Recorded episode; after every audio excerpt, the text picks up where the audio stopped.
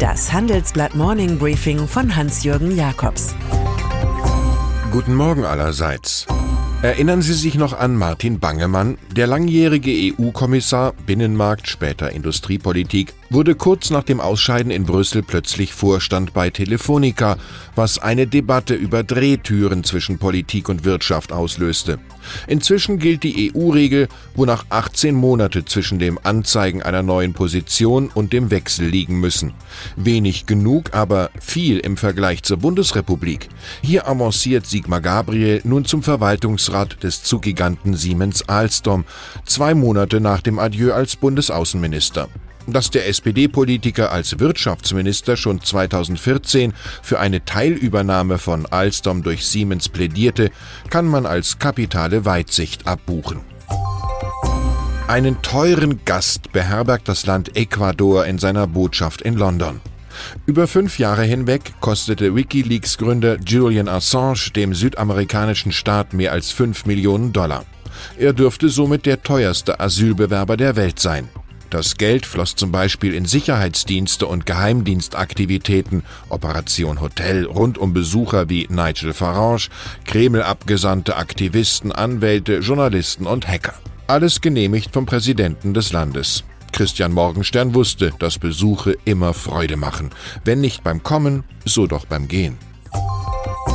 Eben noch schien es der größte diplomatische Erfolg für US-Präsident Donald Trump zu werden, nun jedoch wackelt auf einmal das für den 12. Juni in Singapur angesetzte Treffen mit Nordkoreas Kim Jong-un.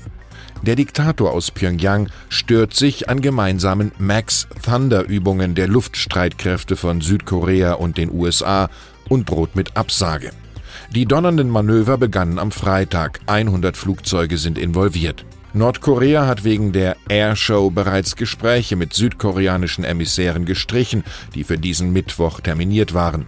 Angesichts der Störungen wirkt das jüngste Gespräch zwischen den beiden koreanischen Staatschefs schon wie aus einer anderen Zeit. Was die AfD für die Politik ist, ist das Zentrum Automobil ZA für die Wirtschaft. Mein Kollege Alexander Demling hat ZA-Gründer Oliver Hilburger eine Zeit lang begleitet, dessen Organisation bei Daimler schon sechs Mandate im Betriebsrat hat, darunter eines für Hilburger, die aber auch bei BMW, Porsche oder Opel sehr präsent ist. In Zwickau schimpft der Ex-Musikant der Rechtsrockband Neue Werte auf einer Veranstaltung des AfD-Ortsvereins über die politische Klasse, die wie Maden im Speck lebt und normale Menschen verachte. Hilburger gehört offenbar zu den Proletariern, die nichts zu verlieren haben als ihre Klischees. Als Global Leader sah sich die Bundesregierung bereits mit einem neuen 5G-Mobilfunknetz. Doch die Einführung verzögert sich um neun Monate bis zum ersten Quartal 2019. Das CSU-geführte Verkehrsministerium will einfach zu viel, fand das Handelsblatt heraus. Es geht dem Ressortchef Andreas Scheuer sowohl um flächendeckende Versorgung als auch um maximal hohe Erlöse durch eine 5G-Auktion, die Breitbandausbau und Digitalisierung in Schulen finanziert finanzieren soll. Allen Zweiflern entgegnet Bayerns Nationalheiliger Karl Valentin, wissen Sie schon, dass Pfingsten vor Ostern kommt, wenn man den Kalender von hinten liest? Hajo Seppelt von der ARD ist der Mann, der maßgeblich das russische Dopingsystem freigelegt hat. Nun gilt er im Reich des Wladimir Putin als unerwünschte Person, darf aber dennoch von der Fußball-WM berichten, nachdem zunächst ein Visum verweigert worden war. Sogar Kanzlerin Angela Merkel hatte interveniert.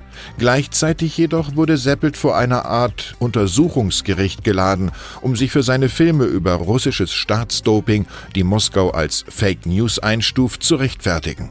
Es gibt Einladungen, die Ausladungen sind. Die Weisheit am Schluss kommt diesmal vom vorgestern verstorbenen Tom Wolfe. Das Vergnügen ist die Verpackung des Glücks, befand der begnadete US-Schriftsteller. Ich wünsche Ihnen folgerichtig einen ganz und gar vergnüglichen Tag. Es grüßt Sie herzlich Hans-Jürgen Jakobs.